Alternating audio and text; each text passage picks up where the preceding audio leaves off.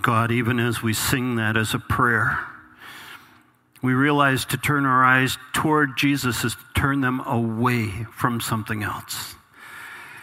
And Lord, you know what a struggle that is at times for us to turn away from those things that would draw us from your presence and instead turn toward Jesus so that these things could grow dim in the light of your glory and your grace. So, God, as we come to you this morning, thank you for the songs that have opened our hearts, and now, Lord, for your word that will pour its truth into those hearts. May we be ready to hear from you, from your word that you've preserved for us. That we could go from this place changed, more like the men and women you're designing us and forming us to be. Take away the distractions and the clutter, Lord. Help us to focus on you, please. Speak, God. Your children are listening. And we pray this in your name. Amen. Amen. I released the kids through grade four. They're headed out across the parking lot, and the class that's ready for them out there. So that's kind of exciting. It's really amazing that ever since the Lord, by His grace, allowed us to open up post COVID here, and um, uh, and that each Sunday has been just glorious outside. So it's really kind of amazing that way. I wonder um, in your life if you have some of those pinch me moments, you know? They're just those moments where it's just so cool. You're like, oh, somebody pinch me because I can't just believe this is true. And, and uh, so those moments that come to us. And, and I think if we, if we consider those moments, those are probably the moments that we think, I can't believe I get to do this. Have you ever had that in your life where you're like, I can't believe I get to do this. I, I, I get to be here at this moment in time. You know, it's like when I when I stood there and, and, and, and Karen said, I do. And I said, I can't believe I get to be here. You know, and, and it's that moment when you're just like, whew. And maybe you've had those in your life too. I think what's amazing is as we look at this whole letter, of First Peter, what he's trying to express is that we get to do this. We get to do this. We are free to follow Jesus.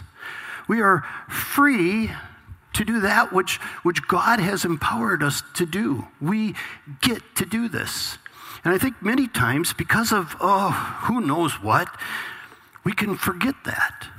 And we can think of this, this idea of Christianity as things that we've got to do instead of things that we get to do. And if you've heard me enough times, you know this is a repeat, but the way I get this wrapped around in my mind is, you know, if Karen should come to me at noon on a Saturday and say, I need you to go to Walmart, I have a choice. I can think I gotta go to Walmart, or I can think I get to go to Walmart. Same thing, either way, I'm going to Walmart. She could have asked anybody, but she asked me. Nobody else did she ask me. She's, I'm the only one. I get to do this. And as you think about that, as it relates to your walk with Jesus, and it relates to what it means to follow Him, these things that He asks us to do, that He, that he longs for us to do, these aren't things that we gotta do, these are things we get to do because of the freedom we have in Christ. And so I want us to think about that a little bit because we've been talking about what does it mean to live free? And this is our fourth week we're talking about freedoms. And it's because this, this part of First Peter, and I, I, hope you're finding some time during the week to either read or listen to the whole letter of First Peter, because as we do this in little segments, if we're not careful, we can miss how it ties together as a whole. And so, as we start in, in verse 11, and even in verse 9, it, it kind of leads into this section that's going to go all the way through chapter 4, verse 11. And if you look at your, at your copy of God's Word, you're going to see the last word in chapter 4, verse 11 is Amen. Okay, so that's how we know we're coming to an end of a section there. But, but as we look at it, we've been focusing on the fact that in, in 1 Peter 2 9, which I really think is, is part of the key to this whole letter, why he wrote it, um, because he was writing to people who were living in times of distress. There, there was persecution that they were experiencing just because they claimed the name of Jesus. And so in, in chapter 2, verse 9, he says, you are a chosen race, a royal priesthood, a holy nation, a people for his own possession, that you may proclaim the excellencies of him who called you out of darkness into his marvelous light. Okay, so you have been called out of darkness into the marvelous light of Christ. You've been called from the darkness of sin and despair and defeat and, and, and anxiety and all of those things. You've been called from that darkness into the marvelous light of Christ. If you're a follower of Jesus, if you've come to a point where you've turned from your sin, you've repented, and you've turned toward God, if you've come to a place where you've confessed your sins, you've asked God to forgive you and, and trusted Him to be your Savior, then you've come out of darkness into marvelous light, the marvelous light of Christ, for one reason, so that you can proclaim His excellencies, declare His beauty. So, how can we, as we step into the light, proclaim the excellencies of God or declare the beauty of the Lord? And then in, in 11 and 12, he says, Beloved, I urge you, as sojourners and exiles, to abstain from the passions of the flesh which war against your soul. And as we looked at this, we said, This beloved means dearly loved. That you who have been brought into the light are dearly loved by God. He loves you dearly. And because of that, Peter says, Because you're so loved, I urge you. I urge you to consider some things that, that you abstain from the passions of your flesh. And we gave out these little army guys because those passions of your flesh just keep coming and coming and coming. And they're like these soldiers that come against you. And so you're supposed to, by God's grace, abstain from those things. Keep your conduct among the Gentiles honorable, so when they speak against you, not if, when, they may see your good deeds and glorify God on the day of his visitation. So there's this beautiful power that comes from knowing you're dearly loved by God. You've been brought into the light, and you're able to proclaim his excellencies. And he says, live as people who are free, not using your freedom as a cover up from evil, but living as servants of God. You are free. Once, once you come to know Christ, the ransom has been paid. The ransom has been paid, and you've been delivered from sin. You are now free. Prior to that point, Romans 6, it tells us that you're slave to sin. You're a slave to sin. You have no choice. All you can do is sin. But once God miraculously brings you into new life, you're free from sin. You are set free from that. You're not set free from sin so you can sin. You're set free from sin so that you can choose not to sin. Before you meet Christ, you don't have a choice. After you meet Christ, you do. You're free. And you can be free to choose to follow Him. You get to do this. And as you get to do this, He says, don't waste it is more or less what he's saying. Don't use your freedom to go back and live the way you were. Use your freedom to live in the new life that you've been given. And in many ways, as we look at this, we can think of this, and Peter's not talking about America at this point in time, but also how are we using the freedom we have in our country to declare the truth of who Jesus is? Are you living using your freedom as a cover up for evil in any way? We get to make Jesus known. That's what we're going to see in the text today. We get to make Jesus known. We're free to do that. We're free because of our relationship with God to make Jesus known. And that's why we come here we come so that we can know Christ as much as possible. The reason we bring our Bibles, the reason we look at the Bibles, the reason we go through the Bible verse by verse is so that we can know the truth of what God has for us. And as we know the truth, we come to know Christ. Not just know about Him, but know Him and know Him intimately and expose ourselves to Him so He can know us intimately. And we come to know Him so that we look more and more like Him, so that when we go out in the world, we make Him known. And that's what Peter's going to talk about in this passage is that we get to do this. And the first thing he says is we get to bless others. If we're going to use our freedom to make Jesus known, one of the main ways we do that is by blessing others. Finally, all of you have unity of mind, sympathy, brotherly love, a tender heart, and humble mind. Do not repay evil for evil or reviling for reviling, but on the contrary, bless. On the contrary, bless. See, it makes sense, doesn't it? When you get when you get spoken of evil, you ever get anybody who gets on you? Anybody ever get on you before? You know, and you're like, oh man, this guy's really getting on me. I think I'll bless him. How many of you work in customer service? Right? You get to bless people all the time, don't you? See, it's important because we talked about the Chuck Cervenko autonomy zone, right? And we all have that. And so once something comes against my autonomy zone, if I'm not careful, I'm looking to defend that autonomy zone. I'm looking to defend myself because at the core of who I am in my sinful nature, I'm the center of the universe. And so I need to protect myself as the center of the universe. And if somebody should happen to come against the center of the universe, then I need to make sure I step and I'm not worried about blessing other people in my old self. But in my new self, I realize I'm just a servant of God. And so if somebody comes against me, I'm just like, how can I bless this person so that they can see that I know Jesus? How can they see that I've been with Jesus? How can they know that? And how can I bring blessing because I get to do this? I get to respond differently than someone who doesn't know Jesus. I get to reveal him.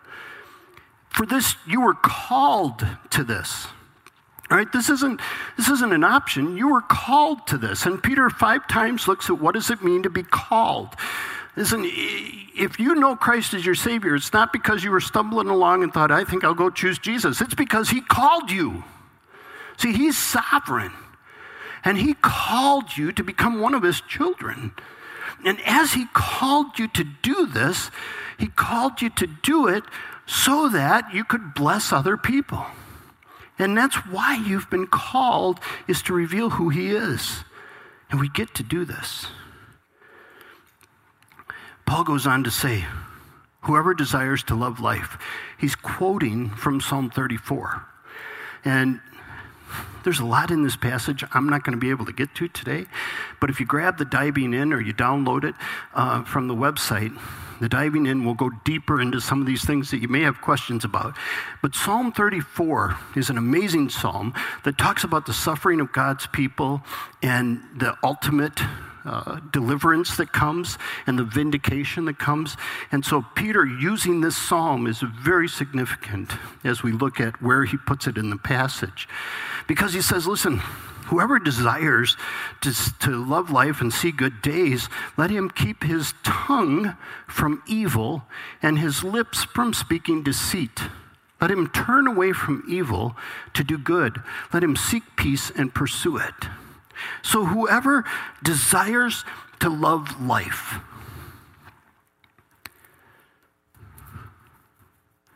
do you desire to love life? Jesus said, The thief comes to, to steal, kill, and destroy, but I've come that you could have life to the full, abundant life, the life that you desire. And if you desire to see that life, then you need to do these things that you get to do in order to live this out. For the eyes of the Lord are on the righteous, and his ears are open to their prayer. But the face of the Lord is against those who do evil.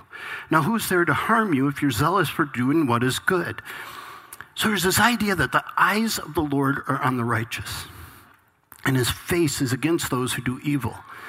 A little later in Peter, he's going to say that God opposes the proud. See, if you choose to live in your self sufficiency, which is really another synonym for pride, as you choose to live in self sufficiency, you place yourself in opposition to God, not plan A by any means. But it says the eyes of the Lord are on those who are, who are righteous. I think of my grandson Grayson right? And, and he'll, he'll be doing something. He'll say, Watch, watch me, watch me, watch me. You know, and I say, No, I'm not going to watch you. No. Right, I watch him. I'm going to see, this is going to be good. And sometimes it is, and sometimes it's a disaster. But you know, I mean, that's the way life goes, right? But, but as you look, he's, he's looking for me to watch him. He's longing for me to watch him. He wants my eyes upon him. And see, that's what Peter, I think, is getting to as he quotes this psalm. The, the eyes of the Lord are on the righteous. It's, it's almost like I get to do these things. I get to make Jesus Lord, Lord as Lord, and I'm like, God, watch me. Watch me. I'm going to go make you known here, okay? I'm getting attacked by someone. I'm going to bless them. Watch this, God. All right? And his eyes are upon me. He's watching me. But I wonder how many times in my life am I like, Oh, I hope he's not watching me right now. Because I don't always act all that righteous. But see, the eyes of the Lord are on the righteous. And there's an encouragement that comes from that. You know, like, like my grandson will jump like four steps if I'm watching him. Because there's an encouragement. You can do this. I'm going to catch you. You know, I'm, I'm there. We get to do these things. Who is there to harm you if you're zealous for doing what's good? Now, you know as well as I do, there's all sorts of people lined up to harm you for doing what's good. So Peter isn't saying that if you do good, you're not going to face anything. It's like Paul in Roman. He says, if God is for us, who can be against us? So the idea here is not so much that you won't experience suffering, but listen, if you're zealous to do good, God's got you in his hand. And He's holding you and He's sovereign over everything that's happening in your life. So even if you experience these things, He's got you. As you look at how you can bless others, we get to make Jesus known. We get to bless others. We get to be blessed ourselves. That's what's so cool about it. In God's economy, as soon as I start blessing others, all of a sudden I start getting blessed myself because you just find out that as you pour your as you pour your your understanding of Jesus into the life of another person, they begin to get that. You just get a blessing on yourself that you could never even possibly imagine. Peter says if even if you should suffer for righteousness' sake, suffer for righteousness' sake, you will be blessed. Now that's kind of like, it's like, doesn't make sense. If I'm going to suffer for righteousness' sake, what does that mean and what does it look like? Jesus, when he was on earth, said, Blessed are those who are persecuted for righteousness' sake, for theirs is the kingdom of heaven. We live in a fallen world. This world we live in is a world that's been defiled by sin. It's been defiled by sin, and, and every aspect of this world has been touched by sin. And so it's not the way that God initially designed it to be, it's been tainted. And because of that, if you live according to what's righteous, you're, you're going to suffer. There's suffering in this world. In, in the next chapter, Peter's going to say, Don't be surprised by the painful trials you're experiencing as though something strange is happening to you. Isn't that an encouraging verse? Don't be surprised by these things, but realize that you're blessed because you have the kingdom of heaven. Acts chapter 5 talks about this, and Peter Maybe he was thinking about this as he wrote this verse. Because in Acts chapter 5, the disciples had been preaching and they got thrown into prison. And they got thrown into prison, and in the middle of the night, an angel came and released them and let them go from prison. nobody knew about it. So the next day, the council sent for Peter and the apostles and said, Bring them over here. And they went to the jail and they weren't anywhere to be found. And he said, Where are these guys? And somebody said, Well, look, they're out in the courtyard preaching, just what they were told not to do. But the angel told them to do it. So they brought him in, tried him, and said, You got to stop this. They said, We're not going to stop it. And they said, Well, you're going to stop it. And they beat him and they let him go. They left the presence of the council rejoicing that they were counted worthy to suffer dishonor for the name. They got beaten, and it was like, I can't believe that we got to get beaten.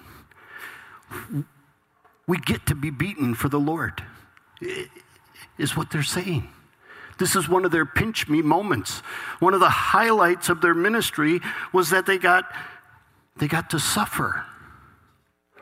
Now that's, that's counter for us, isn't it? As soon as we start suffering, what do we do? We look for a way to relieve the suffering. I threw my back out last week. It was like, ugh, man. Ugh. I did everything I could to eliminate that suffering in my back, right? And it's like that for every part of our lives, isn't it? When we start to suffer, the first thing we want to do is, how can I get away from this? Not very often do we think, I get to do this. I get to suffer so that I can make Jesus known. Have no fear of them, nor be troubled. Oh, boy. If, if you're having someone who's bringing persecution to you, how do you not fear them? Luke chapter 12 and verse 4 in Luke chapter 12 and verse 4. I tell you, my friends, do not fear those who kill the body, and after that have nothing more they can do, but I will warn you whom to fear.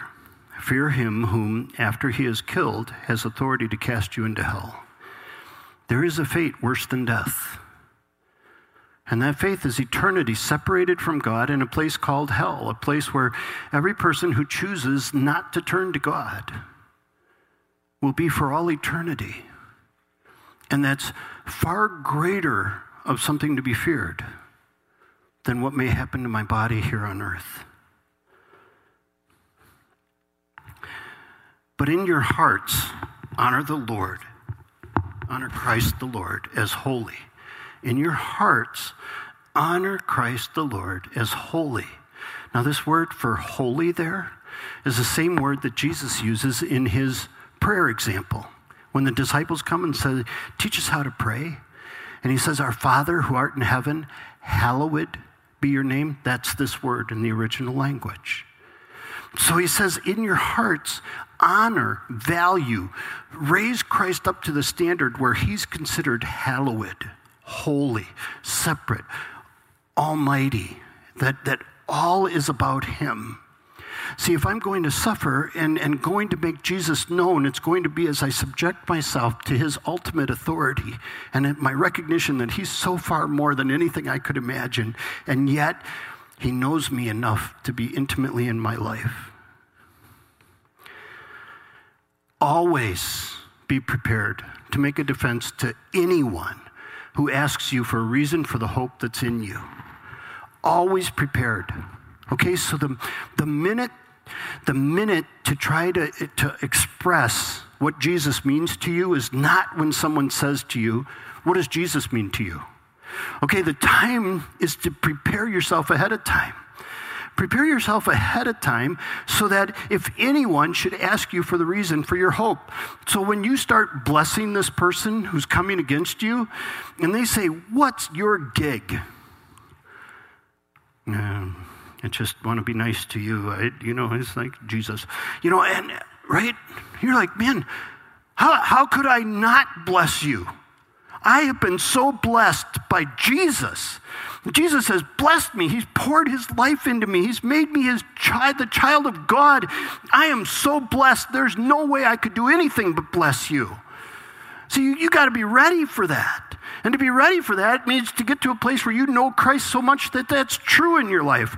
Charles Spurgeon said this When you speak of heaven, let your face light up. And when you speak of hell, well, then, your everyday face will do. right?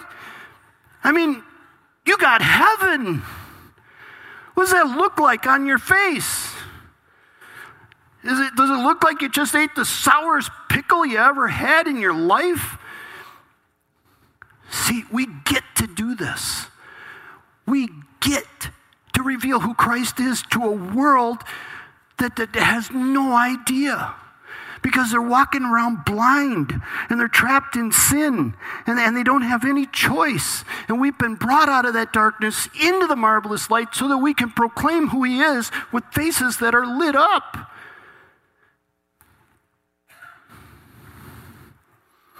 This world gets heavy, doesn't it? I don't know about you, but this world gets heavy. And it's not easy to keep my face lit up. But listen, I don't want my everyday face to be what people are asking me about. What's up with you? What's up with you? You got that, that face. So that when you're slandered, those who revile your good behavior in Christ will be put to shame. For it's better to suffer for doing good, if that should be God's will, than for doing evil. See, if you suffer for doing good, that's by God's will. And if God has determined that you need to suffer right now because of the good that you're doing in your life, then you say, I can't believe I get to do this. I can't believe I'm free to, in, to enjoy this moment because I know that it's ultimately serving a purpose for God. We get to make Jesus known. We get to bless others. We get to be blessed ourselves. And finally, we get to bless God. We get to bless God. Peter says, For Christ also suffered once for sins, the righteous for the unrighteous, that he might bring us to God. He might bring us to God. Luke chapter 15. What man of you, having a hundred sheep, I'm in verse 4 of Luke chapter 15, if he has lost one of them, does not leave the 99 in the open country and go after the one that is lost until he finds it. And when he has found it, he lays it on his shoulders, rejoicing. And when he comes home, he calls together he calls together his friends and his neighbors, saying to them, Rejoice with me, for I have found my sheep that was lost. Just so I tell you, there will be more joy in heaven over one sinner who repents than over 99 righteous persons who need no repentance. Do you realize that moment that you came to a place where, where God rescued you and brought you out of darkness into marvelous light, that there was great rejoicing in heaven? I mean, think about that. Think, think about what a blessing it is to God. When one of those that he designed and created and formed in the womb and brought to life and put breath into and brought that brought that person to life and that person chose sin but then all by god's grace came to a place where they recognized their sin they turned from the sin and they said god would you please accept me as your child and god is blessed by that we get to bless god and and Psalm 34, verse 1 I will bless the Lord at all times. His praise shall be continually in my mouth. Listen, how can you do anything more than praise God for the fact that He brought you out of that darkness into light? We've each been in that darkness. Is it an enjoyable place? Is that a life of abundance? And yet it draws us back in, doesn't it? being put to death in the flesh and made alive in the spirit, Jesus, which he went and proclaimed to the spirits in prison because they formerly did not obey when God's patience waited in the days of Noah while the ark was being prepared. In which a few, that is, eight persons, were brought safely through the water. This is one of the toughest passages in Scripture. It's a passage that, that there's no real consensus completely on what it means. It may mean that Jesus in the Spirit spoke through Noah to those people who are going to die in the flood. It may mean that Jesus, after his death, went and spoke to the angels, who some believe are the sons of men in chapter 6 of Genesis, and this is all complex and it takes us off on a rabbit trail. If you want to look at that, grab the diving in, and I, will help you get into that. But right now, what we want to see in here is that, that Jesus will vindicate us. There will be vindication if you suffer trials. And that's what he wants the, the readers of 1 Peter to understand. If you choose to say, I will suffer for Jesus, that there is a day when there will be vindication. These eight in the ark were brought safely through the water of judgment. And baptism, which corresponds to this, now saves you not as a removal of dirt from the body, but as an appeal to God for a good conscience through the resurrection of Jesus Christ. So, baptism, you see, Peter is, letting us see, is what, is what the ark represented. So, in the ark, there were the waters of judgment, right? The waters of judgment came over the earth. And everyone on earth was put to death because of sin, except for eight people who were saved through the ark.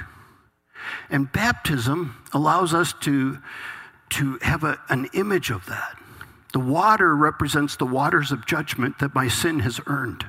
My sin has earned death.